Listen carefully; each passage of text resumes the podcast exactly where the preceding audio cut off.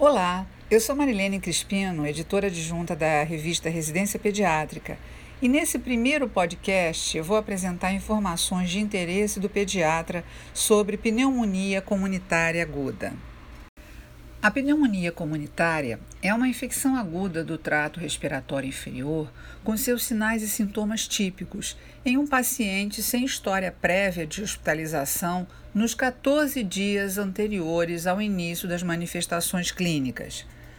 Apesar dos avanços no seu diagnóstico e tratamento, ainda é causa importante de morbidade e mortalidade na criança, particularmente nos países em desenvolvimento. Dados da Organização Mundial de Saúde mostram que cerca de um terço da mortalidade mundial na última década foi decorrente de infecções respiratórias agudas. Segundo dados do Ministério da Saúde, as doenças respiratórias são a segunda causa de óbito em menores de 5 anos no Brasil, com coeficiente de mortalidade por pneumonia de 17 por 100 mil habitantes, sendo responsável por 11% das mortes em menores de um ano e por 13% na faixa de 1 a 4 anos. Nos países em desenvolvimento, a pneumonia é responsável por cerca de 20 a 40% das consultas em serviços de pediatria e por 12 a 35% das internações hospitalares.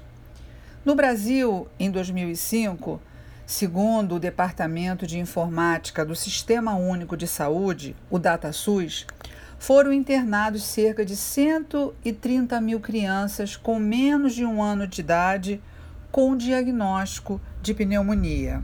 O objetivo do protocolo da Sociedade Pediátrica de Doenças Infecciosas e da Sociedade de Doenças Infecciosas da América é a redução da morbimortalidade dessa doença tão comum na prática clínica do pediatra, sendo leitura obrigatória para todos os médicos da especialidade.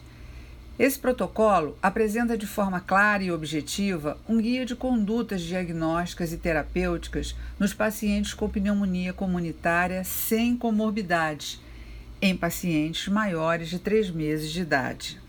No contexto da etiologia, mesmo em estudos internacionais, o isolamento do agente etiológico não é frequente nos casos de pneumonia. Não há exame complementar que diferencie os quadros virais dos bacterianos, ficando a decisão do tratamento baseado no quadro clínico do paciente. A bactéria mais comumente envolvida nos casos de pneumonia é o pneumococo, os vírus respiratórios também estão entre os principais agentes etiológicos, notadamente nos pacientes de menor faixa etária. A leitura do documento mostra que o exame clínico cuidadoso avaliando o grau de desconforto respiratório pela presença de taquipneia e tiragem subcostal é, na maioria das vezes, suficiente para o diagnóstico. Não são necessários exames complementares para os pacientes que farão o tratamento a nível ambulatorial. Naqueles que serão internados, devem ser realizados radiografia de tórax em PA e perfil, hemocultura, hemograma e PCR. Destaca-se que não é necessário controle radiológico ou laboratorial antes da alta, exceto nos casos com complicações, como a presença de derrame pleural e pneumatoceles, e que nenhum exame complementar é válido para diferenciar infecções virais das infecções bacterianas. Em relação ao tratamento, o documento mostra o que já fazemos na nossa prática clínica diária. Recomenda o uso de amoxicilina como primeira escolha para o tratamento ao nível ambulatorial e penicilina no tratamento hospitalar. Após o diagnóstico e início do tratamento ambulatorial, é necessário que o paciente seja submetido a uma reavaliação clínica em 48 horas ou antes, no caso de uma piora clínica. O objetivo desse procedimento é o de identificar aqueles pacientes que possam estar evoluindo com complicações, sendo a mais comum o derrame pleural ou mesmo uma falha terapêutica. Quanto ao tempo de tratamento, sugere 10 dias de antibiótico, apesar de alguns estudos mostrarem eficácia com tratamentos mais curtos.